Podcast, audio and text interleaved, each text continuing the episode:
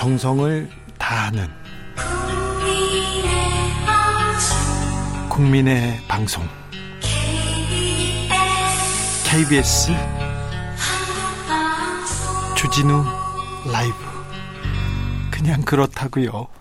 주진우 라이브 2부 시작했습니다. 지역에 따라 2부부터 들어오신 분들 계시죠? 어, 지금 막 라디오 트신 분들 어서 오십시오. 잘 오셨습니다. 못 들은 일부는 방송 끝난 후에 유튜브에서 주진우 라이브 검색하시면 들으실 수 있습니다. 라디오 정보센터 다녀오겠습니다. 조진주 씨.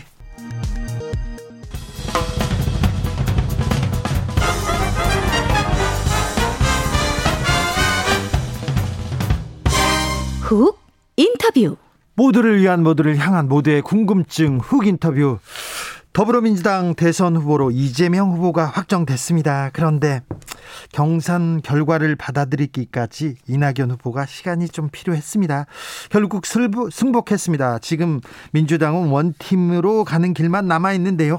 정권 재창출을 위해서 이재명 후보가 해야 할 일 그리고 이낙연 후보는 어떤 역할을 할지 한번 이야기 나눠보겠습니다. 노영민 전 대통령 비서실장 안녕하십니까? 네, 안녕하세요. 건강하시고 잘 계시죠? 네, 잘 네. 있습니다. 아, 결선 투표는 없다. 당부위원회에서 민주당 당무위원회에서 이렇게 결론을 냈고 이낙연 후보도 승복했습니다. 잘 마무리된 건가요, 이제? 네, 잘 마무리된 거라고 봅니다. 네. 예, 먼저 사실 이낙연 후보께 위로의 말씀을 드리고 싶고요. 예. 어, 캠프에도 어, 저는 그 정말 어, 많은 노력했다 이렇게 어, 좀그 말씀드리고 싶습니다. 네. 최종 결과를 보면 네. 어, 아마 캠프에서는 만족스럽지 않을지 모르지만 네. 대략 51대 40인데 경선 시작할 때 하고 비교해 보면 캠프의 노력이 얼마나 대단했는지 알 수 있습니다. 네, 나중에 많이 네. 치고 올라왔어요. 예, 그 이낙연 어, 후보 쪽에서는 이제 당원 당규의 문제점을 지적했는데요. 어, 실제로 당원 당규에 불비한 점이 있었습니다. 어, 당원이나 뭐 법이나 어, 모든 경우의 수를 상정하고 그에 대한 결과가 상식적이어야 하는데 어, 그렇지 못한 부분이 있어서 해석을 둘러싸고 좀 문제가 발생했습니다. 네. 네 그랬는데 아, 당무위원회에서도 아, 이런 불비에 대한 논의가 있었고 예. 그래서 향후 고치기로 했는데 네. 그렇지만 아, 원칙은 지켜져야 한다. 네. 그리고 경선 시작 전에 당원 당규를 고치지 못했다면 경선 결과에 대해서는 아, 좀 불비한 규정이라도 지키는 것이 맞다. 아, 이렇게 했고 이낙연 후보도 그런 점을 이해하고 경선 결과를 아, 받아들인 것이다 이렇게 생각합니다. 네, 시간은 좀 걸렸습니다. 근데 이낙연 후보 지지자들이 마음이 아직도 좀 받아들여지지 않는 부분이 있나 봅니다. 가처분 신청을 냈는데 이거 법적으로 가면 법정으로 가면 어떻게 됩니까?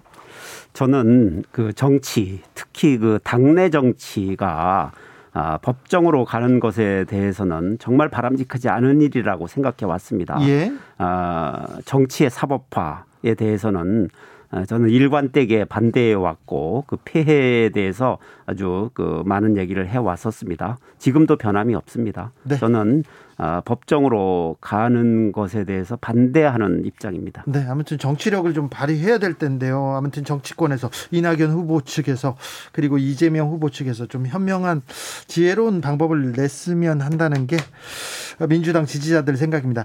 그런데요, 2012년 민주당 대선 후보 경선 때도 문재인 후보가 선출됐습니다. 그 이후에 근데 다른 경선 후보들이 하나로 뭉치지 못했어요. 그때 어땠습니까?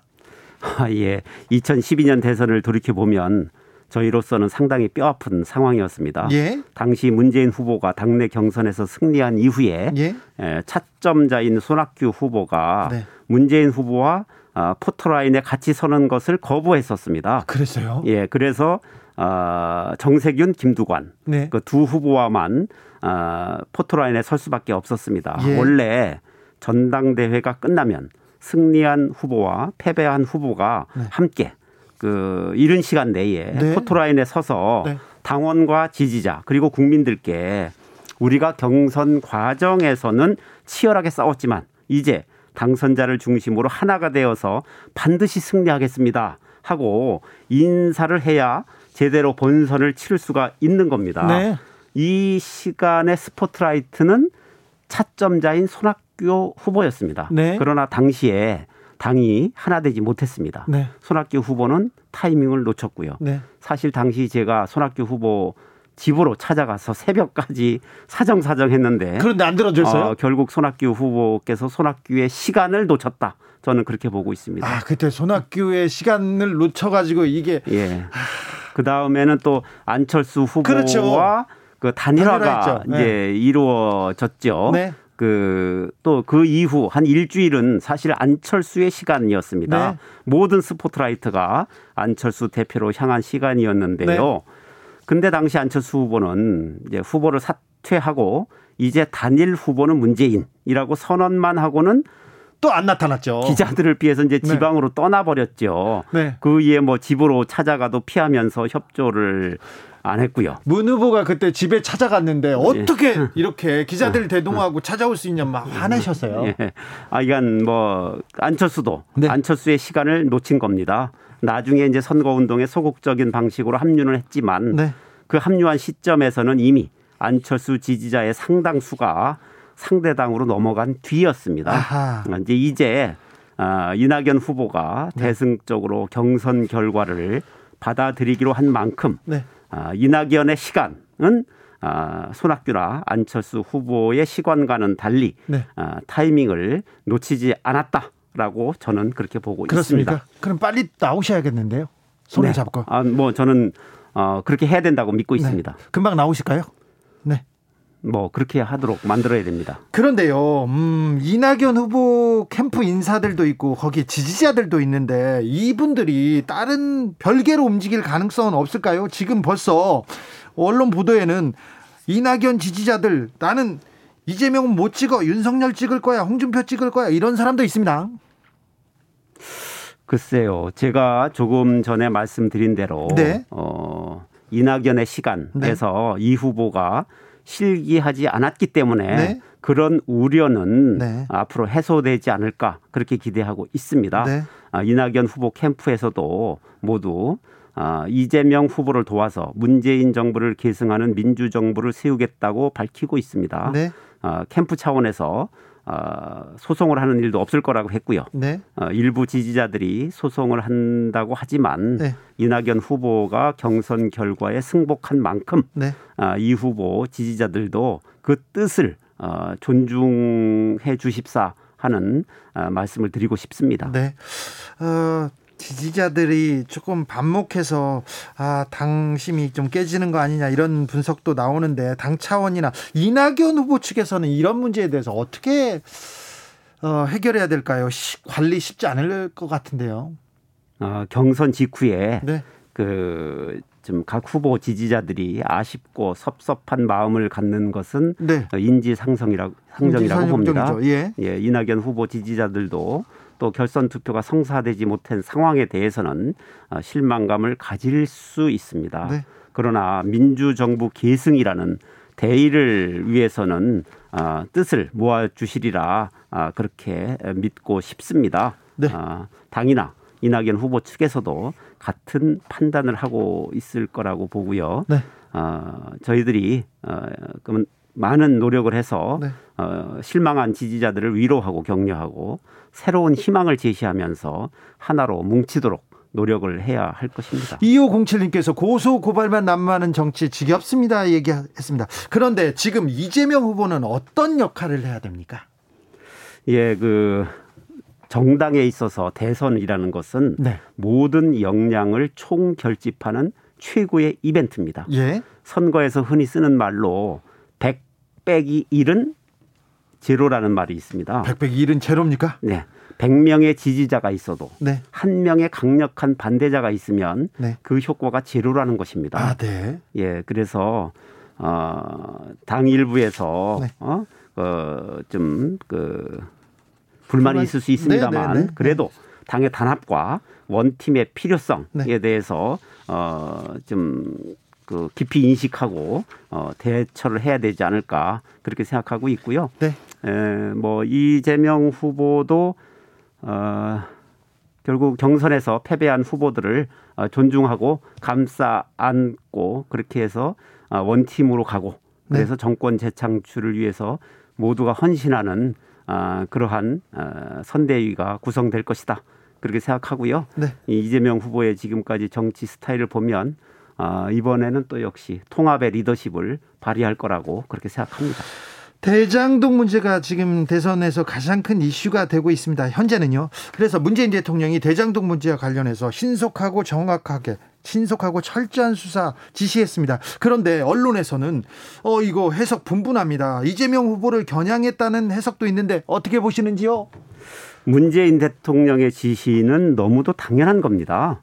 많은 의혹이 계속 제기되고 있고 그런데 또 대통령 선거는 다가오고 있는 만큼 네. 아, 신속하고 철저한 수사가 아, 필요한 겁니다. 대선을 앞둔 민감한 시기에 자칫 에, 정쟁으로 치달을 수 있는 이슈를 조속히 규명해서 마무리 지어야 한다. 그런 뜻이라고 저는 보고 있고요. 네. 저는 뭐 이를 위해서는 어뭐 검경 뭐 합동 수사본부 구성도 가능할 것 같습니다. 네. 그리고 일부 언론과 야당이 아, 문재인 대통령이 뭐 이재명 후보를 겨냥했다라는 해석을 하고 있는데 네. 이거는 좀 뚱딴지 같은 생각입니다. 네. 아, 문재인 대통령을 몰라도 네. 너무 모른다 아, 이런 생각을 하고요. 네. 문재인 대통령께서는 뭐 이런 상황에서 정치적 목적으로 어느 한편을 드는 그런 일을 하는 분이 아닙니다. 네. 예.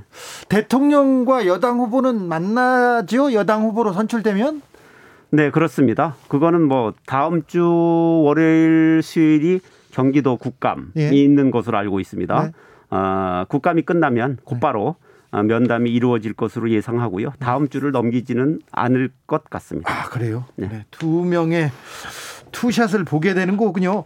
자, 이재명 후보가 대장동 문제로 집중 공세를 받고 있습니다. 본선에서 승리할 수 있다고 보십니까? 이재명 후보는 이제 저희 입장에서 어, 전국의 당원들 그리고 어, 국민 참여 경선에 참여한 국민들에 의해서 선택된 우리의 후보입니다. 네. 2012년 대선에서는 문재인 후보와 아, 원팀의 이제 소극적인 경선 후보들이 있었고 네. 이제 그 결과가 결국 어, 근소한 차이로 패배를 했습니다. 그리고 박근혜 대통령이 당선됐죠. 예. 그 이후 국정농단이 벌어졌고 나라는 엉망이 됐습니다. 네.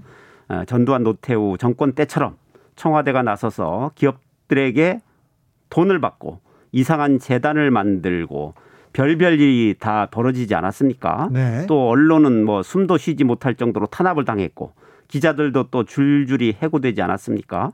국민들께서 이런 일을 저지른 정당에서 어, 대통령이 탄생하는 것을 저는 용납하지 않을 것이다. 아직은 아니다. 이게 생각을 하고요. 아직은 아니다. 네, 특히 야당의 유력 후보들을 보면 더욱 그렇다라고 봅니다.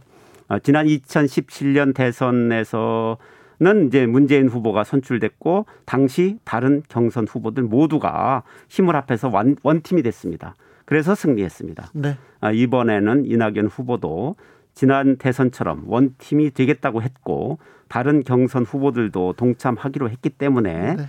아, 이재명 후보를 중심으로 단결할 것이고 더욱 강해질 것이다 이렇게 생각을 합니다. 그래서 김대중, 노무현, 문재인 정권을 잇는 제4기 민주정부가 수립될 것이라고 저는 확신하고 있습니다. 오윤재님께서 정권 재창출이 반드시 필요한 것인가 하는 생각을 하게 됩니다. 여야 불문하고 후보답고 자, 대통령의 자질이, 자질을 더 갖고 있는 후보에게 투표하는 것이 맞다고 생각합니다. 누구나 갖고 있는 사상과 철학을 바탕으로 국가를 위한 투표가 절실합니다. 이렇게 합니다. 사상과 철학. 아, 우리 지도자들한테 사상과 철학을 볼 수 있어야 되는데. 지금까지 말씀 잘 들었습니다. 노영민 전 대통령 비서실장이었습니다. 감사합니다. 네, 감사합니다. 정치 피로, 사건 사고로 인한 피로, 고달픈 일상에서 오는 피로. 오늘 시사하셨습니까? 경험해 보세요. 들은 날과 안 들은 날의 차이. 여러분의 피로를 날려줄 저녁 한 끼 시사. 추진우 라이브. 이번에는 이낙연 캠프 쪽 이야기 들어보겠습니다. 지지자들을 위로하고 민주당의 원팀 정신을 강조하면서 이낙연 후보가 떠났습니다. 일시적으로 경쟁할 수는 있으나 다시 하나의 강물이 돼야 한다. 강물은 기어이 바다로 간다. 길이 끝나야 새 길이 열린다. 이렇게 얘기하고 떠났는데요. 아, 이낙연 캠프의 김종민 의원 아, 모셨습니다. 그동안 고생하셨습니다. 예, 안녕하세요. 네. 김종민입니다. 네. 얼마나 고생하셨는지요? 예, 제가 많이 고생한 건 아니고, 네. 예, 우리 저 이낙연 후보 그리고 그 전 오래전부터 함께했던 그 의원들 특히 이제 그 되게 공격을 많이 받았어요 이낙연 후보나 이낙연 후보를 지지했던 분들이 네. 그래서 마음 고생이 많았을 텐데 네. 제가 저는 좀 늦게 합류하셨죠? 저 합류를 해서 네. 그 가보니까 정말로 마음에 상처들이 많더라고요. 네. 사실은 제가 합류하게 된 이유 중에 하나인데 네. 어, 그, 이낙연 후보를 지지했던 40%의 지지자들, 당원들 혹은 지지자들이, 어, 그분들이 사실 정당한 일을 하고 있는 거거든요. 나름대로 의미 있는 선택을 하는 건데, 네. 이낙연 후보나 아니면 그 지지자들에게 그, 가해졌던 여러 가지 어떤 비난 혹은 공격 이런 것들이 상처를 많이 주고, 아, 이분들이 민주당을 잘못하면 떠날 수도 있겠다. 저는 그런 위기감이 좀 들었었거든요. 네. 그래서 함께 그분들과 함께 해야겠다 이런 생각이 들었었는데 네. 지금 이제 경선이 끝났는데 네. 뭐 경선 결과는 결과고 네. 이 마음을 어떻게 다시 이제 모아내느냐 네. 또 추스리느냐 이건 되게 신중하게 또 정말 정성껏 어 우리가 뭔가 노력을 해야 되지 않을까 하는 그런 생각을 합니다. 이낙연 후보는 민주당의 승리를 위해서 노력하겠다고 이렇게 밝혔는데 지지자들 네. 그리고 어, 다른 의원들은 좀 생각이 좀 다른 분들도 좀 있었을 거예요.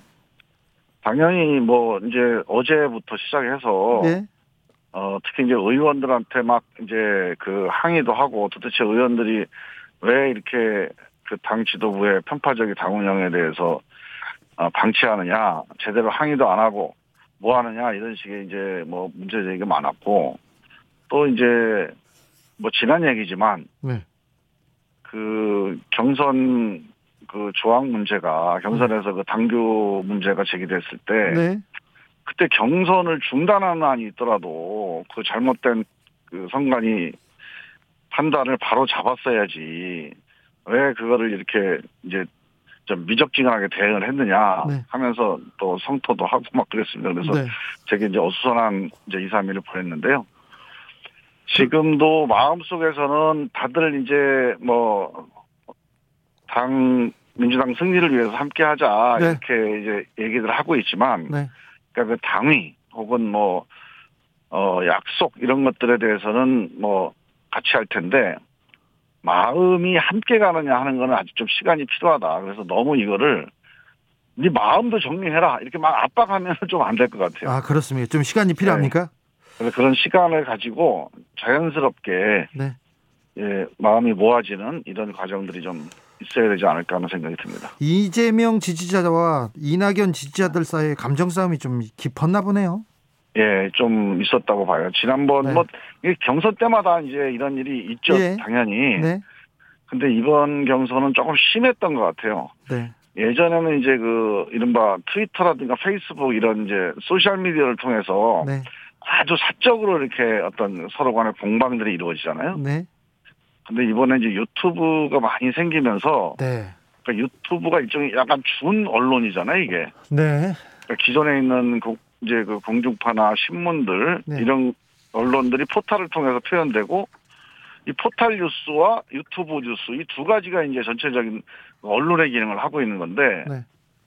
그 유튜브를 통해서 이루어졌던 여러 가지 이제 뭐 공방이라든가 서로 간의 논쟁 혹은 공격 뭐 이런 것들이 이제 서로에게 상처가 될 수도 있고 또는 뭔가 좀 정도가 도가 좀 지나쳤다.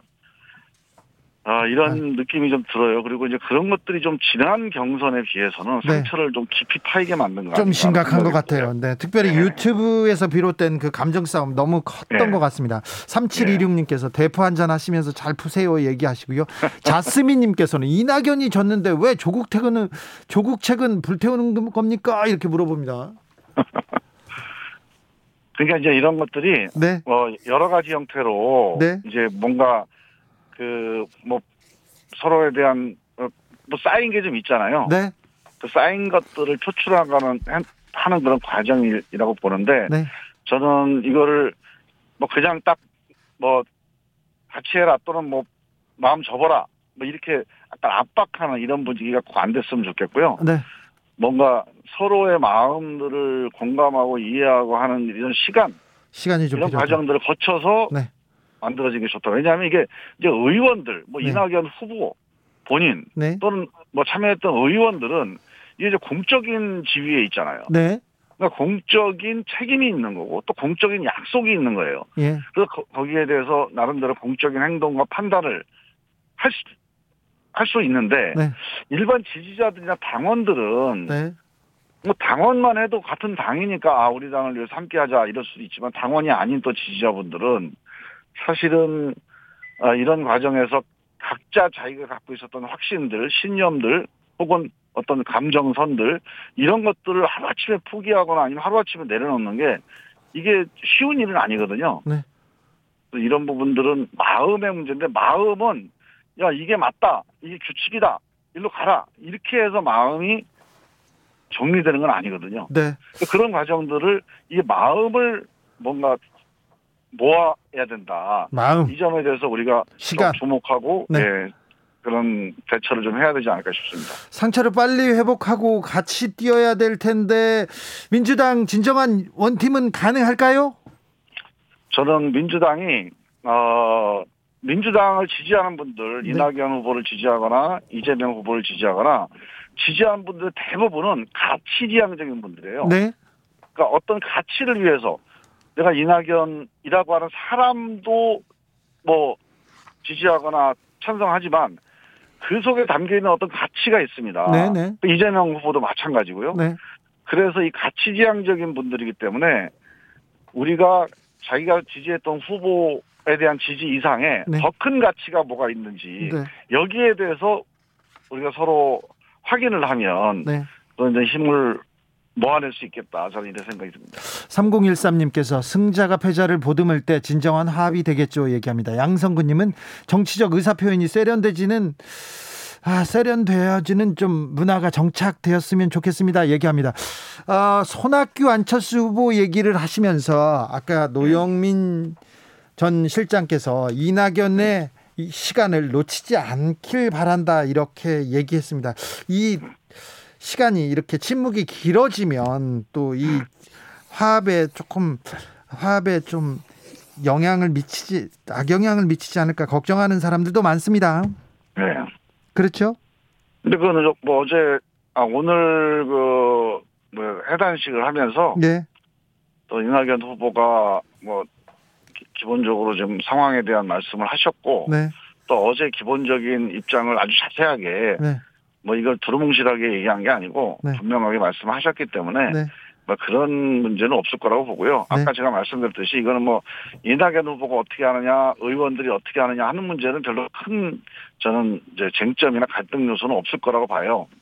문제는 이제 이 지지자들의 마음을 이제 그 뭔가 모아내 나가는 과정이 우리가 너무 이제 좀 서툴거나 아니면 거칠게 되면서 또 갈등이 일어나고 또 어떤 조그마한 전선들이 생기고 이런 것들이 좀 걱정될 수 있는 건데 네. 그러지 않도록 하는 게 좀 필요할 것 같아요. 권혁진 님이 마음의 상처가 크셨겠네요. 나 내편 아니면 다 틀리다. 이런 아집은 버려야 합니다. 네, 얘기하십니다. 맞습니다. 예. 3871님께서 그런데 서른 의원 구속 발언은 사과해야지요. 모두 수고 많았어요. 얘기하는데 좀 그렇죠? 이게 이제 그 정선 과정에서 보면 네. 뭐 약간 이제 좀 무리한 발언도 나오고 네. 서로 이제 상처를 주는 발언도 많이 나오는데 네. 일단 좀 다 털고 가야 되고요. 네. 아마 새로운 이게 이 강물을 건넜잖아요. 네. 강물을 건넜으면 또 그 이전에 있던 뗏목은 일단 놔두고 새로운 이제 우리가 길을 가야 되니까 네. 아, 그때 있었던 여러 가지 쟁점들 또는 뭐 뭐 뭐 말 뭐 서로 갈등의 어떤 소지들 이런 것들은 네. 뭐 다시 그걸 끌고 이거 사과해라 마라 이런 논쟁을 같이 하는 건 좋지 않을 것 같고 네, 네, 네. 뭐 서로 각자가 다 그런 마음들을 품고 네. 정리하고 가는 게 좋지 않을까 싶어요. 네. 아무튼 어느 측이든 극단주의자들, 극단적인 발언을 하는 사람들은 좀 자제하셔야 됩니다. 그죠? 네. 지금 우리 민주주의가 네. 지금 이게 단순히 우리 당 경선의 문제만이 아니고요. 예. 그러니까 민주주의라는 게 결국 주권자들 간의 어떤 의사결정이죠. 주권자들이 이제 의사결정을 하는데 이분들이 다들 우리 민주당에서 뭐 누구를 지지했던 사람인데 다 민주당의 주인들이에요. 예? 근데 이 주인들끼리 이렇게 너무 싸우면 안 되거든요. 그렇죠. 뭐 선거라는 경쟁을 통해서 불가피하게 어떤 경쟁할 수 있지만 네. 이렇게 극단적으로 싸워서 같이 못할 정도로 네. 저기는 수박이다, 저기는 뭐 일배다 이런 식으로 싸우면 절대 안 됩니다. 그럽니다. 그럼 그 이런 이런 그 서로 간에 아 같이 할 수 있던 대전제 위에서 항상 논쟁도 해야 되고 또 싸움도 해야 된다. 네. 그런 점을 다시 한번 우리가 이번에 좀 확인하고 그렇게 좀 수습을 했으면 좋겠다 이런 생각입니다. 말씀 잘 들었습니다. 김정민 더불어민주당 의원이었습니다. 감사합니다. 예. 예. 교통정보센터 다녀오겠습니다. 오수미 씨.